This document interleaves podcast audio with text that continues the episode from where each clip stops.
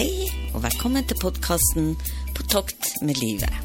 Mitt navn er Lindis, og ved sida av meg så sitter Jeg, han Gunnar.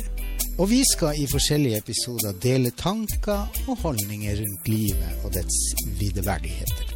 I tillegg så snakker vi litt om life coaching, som er retta mot personlig utvikling.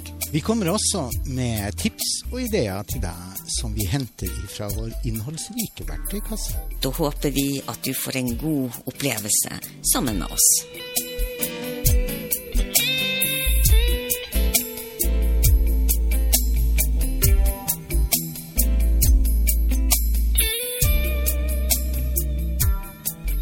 Til en ny podkast med På takk med livet. I dag skal Gunnar og jeg bevege oss inn i fantasiens verden. Og så skal vi gå litt inn på eh, hva kan vi gjøre for å bli mer kreative? Hva, hvordan ser forskerne på dette her? Og hva kan vi eh, gjøre eh, på egen hånd for å eh, bli litt mer kreative? Mm. Og så etter tiår med jakt i jern, så har forskerne endelig en klar forståelse av hvor fantasien kommer fra. Og hvordan vi kan bli enda mer kreative. Og hold dere fast, folkens, for forskerne har faktisk sett nærmere på dataspill.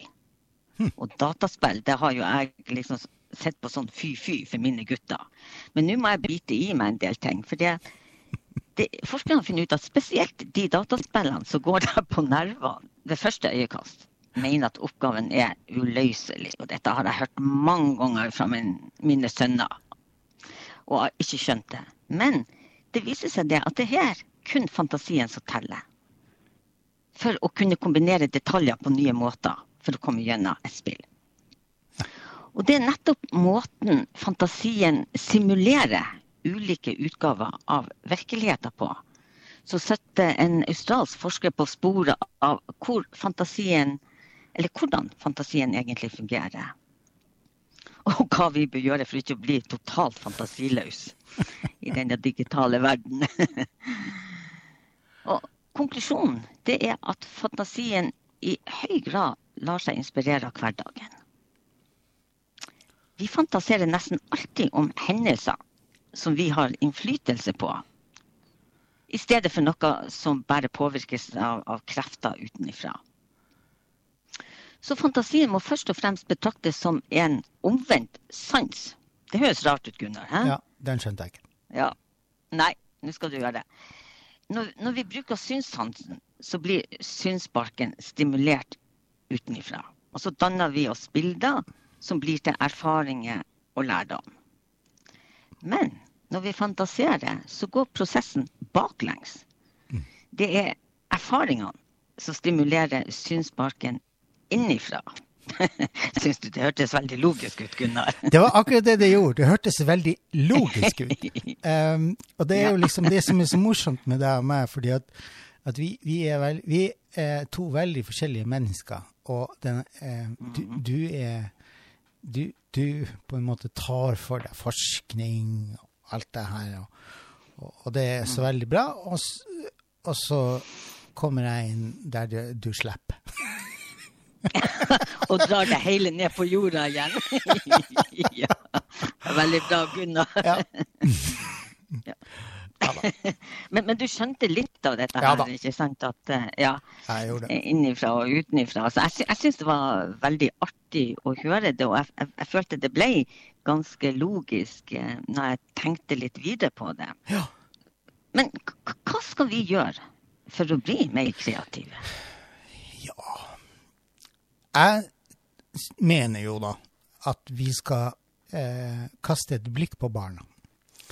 For barna er jo ikke forma så veldig av det her eh, voksne, eh, rasjonelle tankesettet som vi har.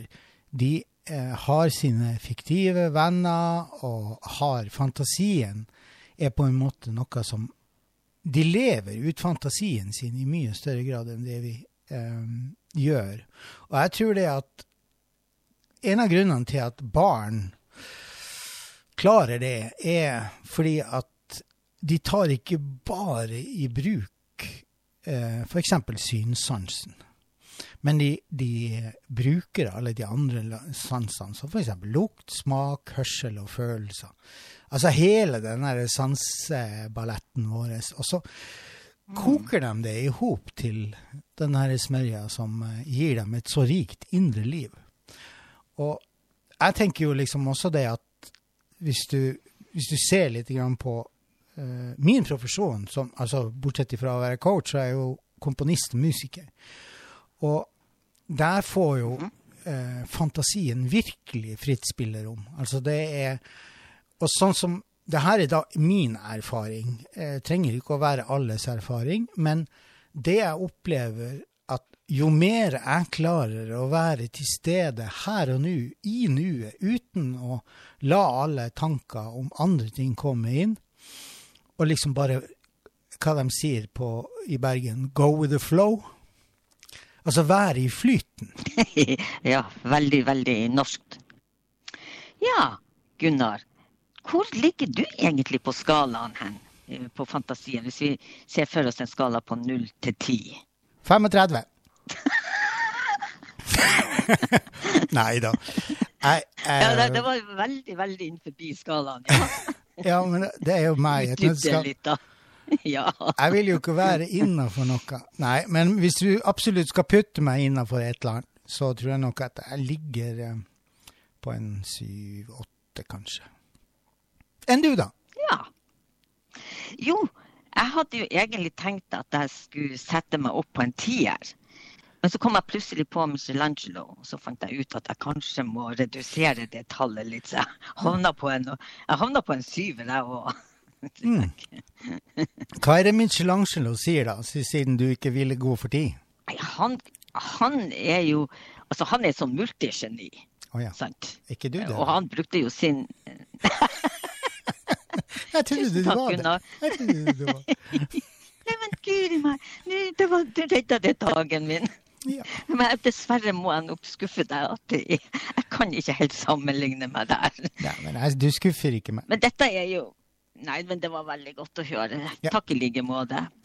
Men dette er jo også Og egentlig så er det greit at vi tar opp dette her, fordi at den skalaen er jo ut ifra vårt eget liv, vårt eget syn, vårt egen opplevelse av fantasi. Mm.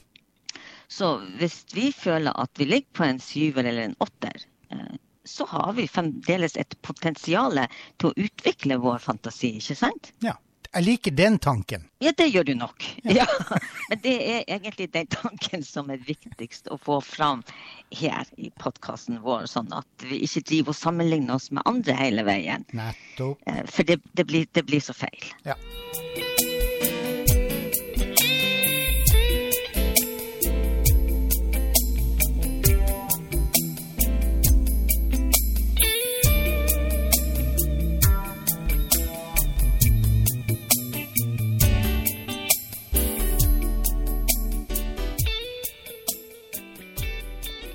Skal vi komme tilbake litt på det. Hvordan kan vi bli mer kreative? Altså, eh, jeg oppdager ofte at hvis jeg går på utstillinger eller jeg går på museer Mm. Jeg jeg er glad i å tegne, jeg er glad i å male. Så får jeg litt sånne ideer, og så tenker jeg Hva hvis jeg hadde gjort sånn? Eller slik. Jeg kunne ha brukt det til noe som jeg kan gjøre om til mitt eget, eller jeg kan bruke det i forhold til noe jeg eventuelt syr, eller eh, lager på andre måter. Altså impulser som kommer utenifra, Ja. som er med på å skape eh, kreativitet, og som vi alle trenger. Altså alle trenger vi impulser utenifra. Og, og så, så tenker jeg at det, det er viktig å legge merke til at fantasien aldri spør hva om jeg ikke hadde gjort sånn eller slik? Ja. Ja. ja. Eh, For, fordi at når fantasien vår er i gang, eh, så er ordet ikke helt borte vekk i Nettopp. vår hjerne. Men hva tenker du, er det andre måter vi kan styrke fantasien på?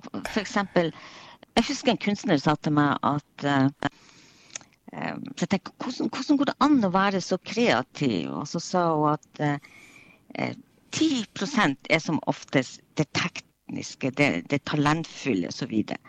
90% stjeler vi over ei lang linje her og der osv., og, og det gjør alle.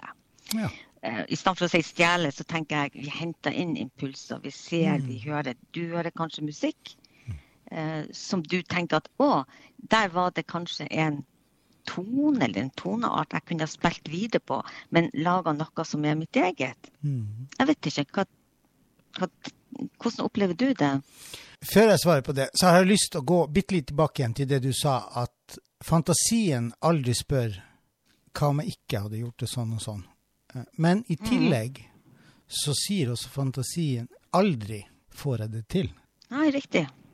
Der er ingen begrensninger. Det er et uttrykk som heter 'sky's the limit'. Og jeg tror det at kreativiteten og vår evne til å bruke kreativitet, det er liksom der det eventuelt skulle være en begrensning. Fantasien i seg sjøl, den har ingen. Men for å gå tilbake til det du spurte på um, Jeg tror det at som et, et levende, kreativt vesen, som alle er og Det er litt viktig å, å, å, få med at alle sammen har kreativitet i seg. Men forskjellige Altså, vi, vi kanskje både utvikler den og bruker den forskjellig. Men veldig ofte når jeg har mye å tenke på, og ikke ser skogen for bare trær, så bruker jeg eh, å gå i skogen en tur. Da bruker du trærne. Da bruker jeg naturen. Og veldig ofte når jeg kommer dit hen at nei, nå gidder jeg ikke å tenke mer på det, for jeg klarer ikke å finne en løsning. Og bruker f.eks. naturen til bare å være og nyte, så sier du bare ping, så kommer løsningen. Mm. Og det er jo det der samspillet mellom den bevisste delen av hjernen vår og den underbevisste delen. Så jeg tror det at, at det her med å ha hobbyer, for å si det sånn, enten du maler, lager musikk, ute og løper, fysisk aktivitet, osv., osv., det er faktisk med på å styrke kreativiteten og fantasien din. Det er, jeg, jeg er heilagt overbevist om det, for å si det. Og det har du faktisk helt rett i, Gunnar, for det at forskerne har funnet ut av Yes, se der. at det stemmer. Ja, det stemmer. De har funnet ut at turgående de har en evne til å finne kreative løsninger på en rekke oppgaver. Og de skårer faktisk 50 bedre enn andre eh, i en forsøk som er gjort. Å ja. Jepp. Det er så bra. Ja, du ligger jo kjempegodt an, du som går så mye i skogen. Ja, ja, og jeg tror det er veldig mange andre med meg som ligger godt an. Du der, i- blant annet. Ikke derimot, men blant annet. jo da, jeg, jeg gjør òg det. Jeg liker òg veldig godt nat eh, naturen, og jeg føler òg en veldig ro. Ja. Eh, og jeg kan komme på ting når jeg går ut. Og, og så ligger jeg også godt an på et annet vis, og det er rett og slett fordi at jeg er så lat til å bruke mobilen. Ja. Og så lar jeg den ofte ligge på lydløs. Ja. Eller, eller rettere sagt, Gunnar, jeg, jeg, jeg glemmer at den ligger på lydløs. Jeg kom dit hen. Ja. Ja, men jeg tror faktisk at eh, eh, vi har godt av å kjede oss. Jeg bare ikke tror det, men jeg vet at forskere nå Ja. underbygger den tesen. At eh, det å bli underholdt hele veien, eh, den demper fantasien vår. ja. Absolutt. Fordi det, det, det krever ingenting av oss når vi blir eh, underholdt av noen andre.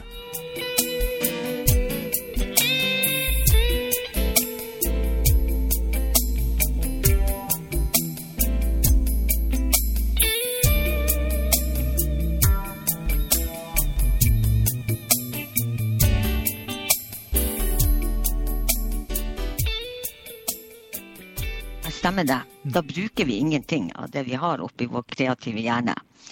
Og, og det er jo der det du nevnte med barn, så, så, så, så jeg tenker på kommer så fint fram. For, for de leker.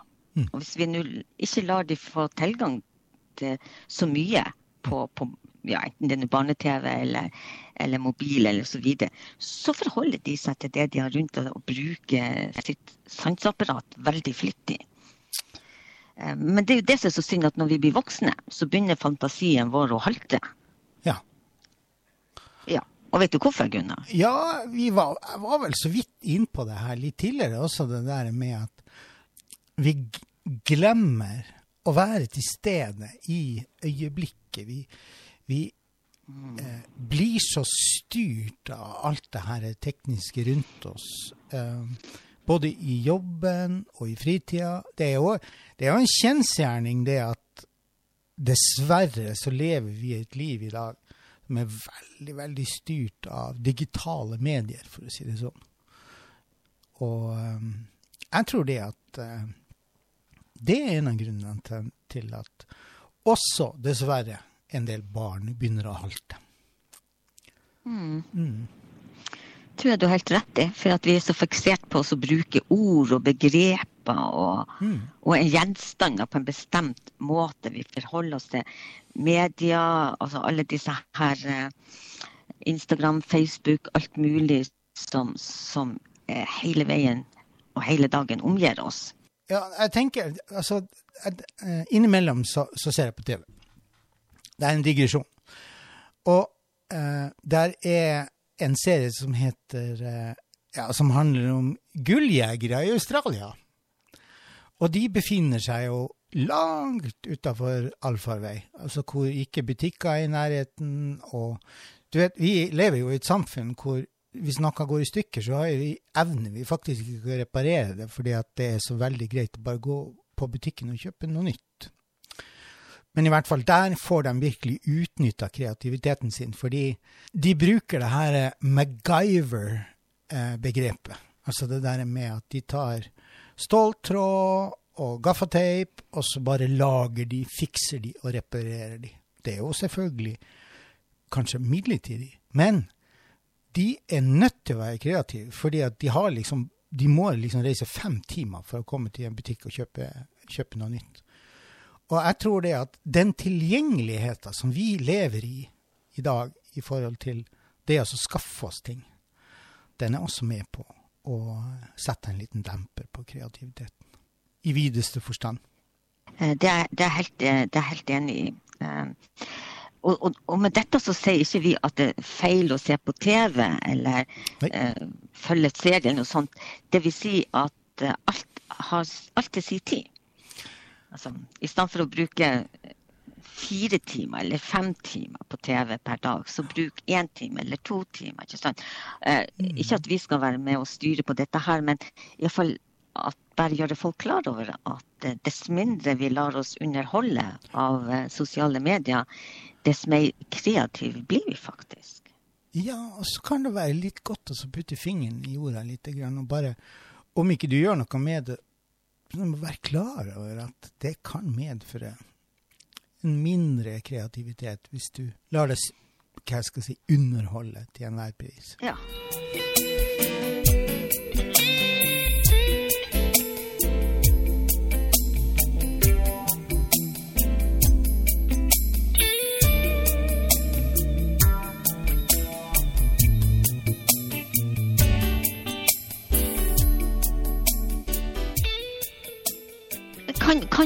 Gunnar, bruke fantasien vår eh, i, i vår personlige utvikling, f.eks.? Overhodet ikke. Der ble jeg dypt skuffet. Jeg tror vel kanskje det at en av de, en av de aller viktigste hjelpemidlene vi har i personlig utvikling, enten det være den eller den retninga, det er faktisk fantasien. Evnen til å forestille oss andre bilder enn de vi har i hodet fra før. Nettopp. Der fikk du, der fikk du ti poeng. Takk. Ja, for det er så viktig det å kunne se oss sjøl i andre tilstander. Vi har jo snakket litt med dette her med eh, når vi var innom verktøy i forrige episode med ankringsmetode og, og negative og positive tilstander. Og hvis vi ikke har fantasi, så greier vi ikke helt å forestille oss eh, hvordan det vil bli eh, når vi når målet vårt, f.eks. Eller hvordan vi skal greie å sette oss i en positiv tilstand. Mm. Og også det med å høre sin indre stemme snakke eh, kjekt til deg. Og så ler du.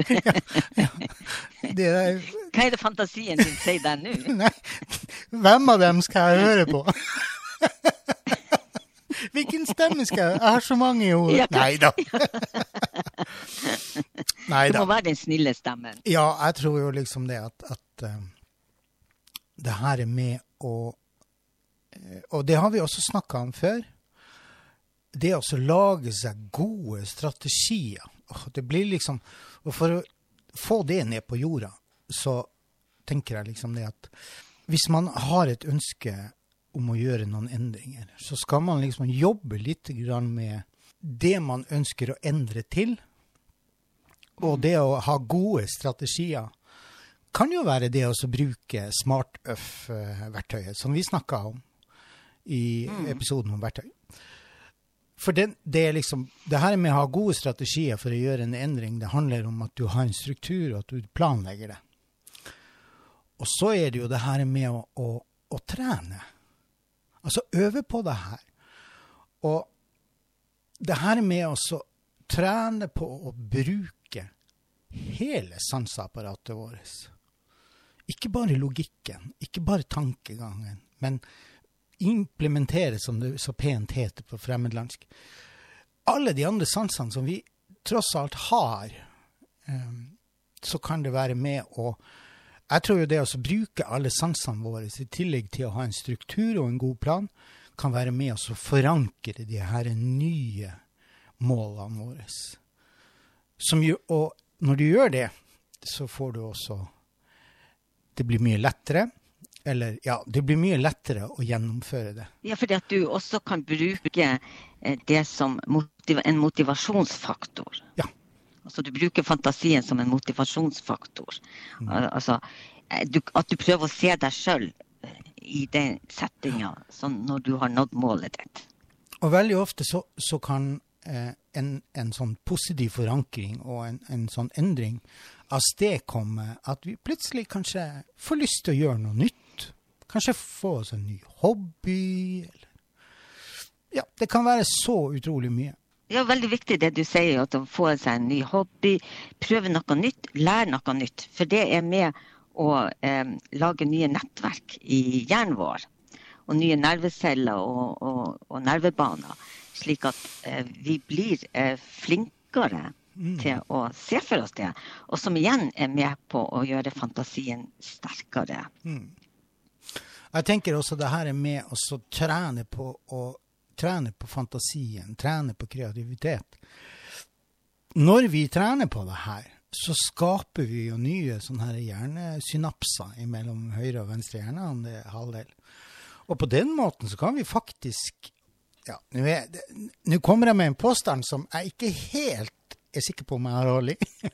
Men jeg tror Jeg har en sterk tro på at ved å bruke kreativiteten og fantasien vår, så er det med å hjelpe oss når vi blir litt eldre. Og det er ikke en påstand, faktisk, for det er bevist av forskere at det er et av de beste hjelpemidlene vi har, f.eks. til å motarbeide demens eller Alzheimer. Dess mer vi bruker hjernen, altså, eh, og, og lager disse nye synapsene, som du sier, som erstatter de hjernecellene eh, og den delen av hjernen vår som eventuelt er i ferd med å, å dø, Ja. så forsinker vi eh, den utviklinga av eventuelt demens eller Alzheimer. Ja. Jeg har liksom en sånn derre veldig god opplevelse um, av det her med å holde ved like eh, den her hjerneaktiviteten vår. Og det er min far. Nå fikk han dessverre Alzheimer til slutt, da. Men han drev på med kryssord. Og det gjorde han hele livet sitt. Og han sa til meg det at jeg holder på med kryssord, det er fint tidsfordriv, men så holder jeg hodet mitt i gang. Ja, veldig, veldig vist sagt. Ja, jeg syns det var så fint. Ja. Og enten det er kryssord eller andre aktiviteter hvor du må aktivisere hjernen din, altså du, du, du som du sier, Altså strikketøy Nå strikker ikke jeg, så det vet jeg ikke så egentlig så veldig mye om. Men jeg vet at mange bruker strikking og hekling og sying som en sånn aktivitet. Ja, det kan jeg skrive under på. For jeg bruker mye hekling. Og, og også det at du bruker en del av det. For du lager noe, du kreerer noe. Mm. Du, du, gleder deg til å se resultatet av det du lager. Ja. Eh, og det er også en ting som vi ikke skal glemme ut, at det med kreativitet også skaper veldig mye glede. Mm. Ja, Nå snakker jeg egentlig for min egen del. Ja. Altså, jeg føler i alle fall det at eh, når jeg får til noe, eller lager noe, eller, så, så, eller gleder meg til å gjøre noe og skape noe, eh, så får jeg en spesiell glede som ingenting annet kan gi. Ja, Ja. Hvis du skjønner hva jeg mener. absolutt. Ja.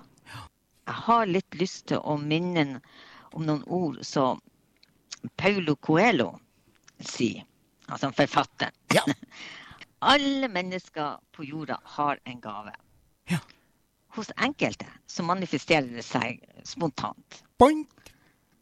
Og andre må, som oss må arbeide for å finne den. Eller eh, la oss si andre sånn som meg må arbeide mer med å finne den. Må ikke du snakke deg ned sånn, lille venn? Nei, jeg gjør ikke det, men jeg kan ikke snakke på vegne av deg heller. For kanskje er du den som eh, Hvor dine, eh, dine gaver manifesterte seg veldig tidlig. Du visste kanskje veldig tidlig at du ville holde på med musikk. Ja, jeg gjorde det. Jeg var åtte Ja. år når jeg forsto det, at det var det som jeg skulle holde på med. Men det som var interessant, og det har jeg egentlig ikke tenkt på før akkurat nå, det var det at det starta som en lek. Med musikken din. Ja, eh, jeg husker at jeg var på besøk hos en kompis, og mora hans var orgellærer. Og jeg var så fascinert av det her instrumentet. Eh, fordi at det, det skapte så mye rare ting. Altså, det hadde rytmevoks, og det var toner. Og jeg fikk jo vite etter hvert at jeg hadde et veldig godt gehør. Så, så for meg så, så var det sånn Jeg begynte å leke. Og jeg husker liksom det at um, Det var jo selvfølgelig Lisa gikk til skolen, som alle sammen lærte da. Men jeg lærte Lisa gikk til skolen før jeg så notene på det. Fordi at jeg husker melodien, og så leita jeg. Så prøvde jeg å finne liksom toner som passa sammen. Og det gjør jeg faktisk den dag i dag. Etter 40 Ja, nå må jeg Ja, 40. 48 år, så leker jeg fortsatt på samme måte når jeg lager musikk. Så det var en digresjon. Nei, men det var veldig spennende å høre, fordi eh, du har greid å beholde den leken. Eh, og jeg satt her og tenkte på at jeg, når jeg begynte å male, så, så lekte jeg òg. Altså, all, alle ledige murvegger og sånt i huset Mm. ble prøvd ut, spesielt i kjelleren og sånt. Og så hadde vi en sånn gedigen altså sånn platting ned forbi trappa. Så, så en dag når mamma og pappa var ute, så fant jeg ut at den er jo genialt å bruke Ja. og male på. Så jeg malte to svære troll på den plattingen.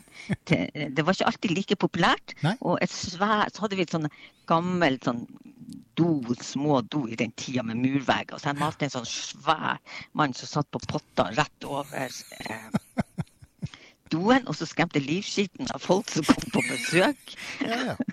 Fikk i gang systemet, med andre ord. Ja, og da, og da følte jeg å, det syntes jeg var så kjekt. Mm. Og, og det, selv om det ikke var så veldig populært hjemme alltid hos foreldrene mine. Men så husker jeg elska det. Jeg husker at jeg, jeg lekte. Jeg tenkte ikke å ha noe å se etter. Men det jeg oppdaga etter hvert, det var at jeg mista den evnen til lek. Og dermed så malte jeg ikke på flere år. Altså, jeg, jeg, jeg, jeg, kom så ut av det. Eh, og den og kanskje også den tanken at eh, ja, men hvis jeg skal gjøre noe flott inn forbi eh, dette her med maling, eh, så- ble jeg mer avhengig av hva andre hadde gjort. Jeg måtte se etter ting. Eh, jeg ble så fastlåst. Mm. Jeg ble fastlåst. Mm. Så derfor så, så tenker jeg at det, det er viktig eh, å beholde den leken Mm. eh, som du nevner. Det at du ikke driver og krever for mye av deg sjøl. At dette skal være noe som er kjekt. Eh, Dette skal være noe som gir deg påfyll, eh, som gir deg glede, og som gir deg livskvalitet. Ja. Det, det Mm. pussige du sier det her, det, eh, at, at du nevner det at når du var barn, så, eh, spilte det ikke noen rolle hvordan den mannen så ut, og hele den potta så ut. Du bare malte fordi at du, du syntes det var kjekt. Og når jeg begynte å studere musikk, så eh, fikk jeg litt av den samme opplevelsen av å miste meg sjøl og miste kreativiteten. Fordi etter hvert som jeg Altså, du kan si det, det, er jo viktig når du holder på med musikk, så er det viktig, og det kan være veldig bra å lære liksom musikkteori og, og lytte til de store mestrene og høre hvordan de lager musikk og sånn. Men det var en sånn Det lå en sånn undertone i all den undervisninga om at det var en riktig måte å gjøre det på, og så var det en feil måte å gjøre det på. Og det kjente jeg liksom at alt av håret stritta i meg, fordi jeg tenkte det at det finnes ikke en feil måte å være kreativ på. Det finnes ikke en feil måte å leke med fantasien. OK, hvis du sammenligner deg, med de, hvis du sammenligner deg som maler med van Gogh og alle de her store, så kan det jo hende det at OK, du, du når dem kanskje ikke helt opp, i, opp til skuldrene, men det betyr ikke at det du skaper og kreerer, er feil. Det er bare annerledes. Og sånn, det, sånn har jeg det i forhold til musikken. Mm. Ja, jeg syns det var et kjempegodt uh, budskap å ta med seg. Uh, fordi at når, du forteller dette, så kommer jeg også på uh, en av mine sønner som gikk på tegning, form og farge, og kunne blitt opptatt på kunstskolen hvis han ønska det. Men han ble faktisk så lei seg av å bli pressa inn i teknikker og spesielle former og hva han skulle gjøre hele veien. At han, uh, at han følte at han mista sin kreativitet. Og, og, la fra seg faktisk um, hele den utdannelsen og gjorde noe annet. Uh, så, så der, en, der, har du yttersida, eller hva jeg skal si. Um, altså, hvis, hvis en hadde tenkt litt sånn som du sier nå, at Og kanskje også i en undervisning osv. at det blir gitt mer eh, tilgang eh, og muligheter til å være kreativ og vise sin egen kreativitet, i stedet mm. for å bli pressa inn i en form hvor du gjerne ikke alltid gjør det hjemme. Eh, og det tenker jeg det kan være viktig for oss alle, uansett hva vi gjør. Mm. Eh, om vi er blomsterdekoratør eller musiker eller maler eller ja. Eh, går tur i skogen. Altså, det som er riktig for deg, mm. er det som gir deg glede. Ja. Og som er og med på å utvikle fantasien. Absolutt.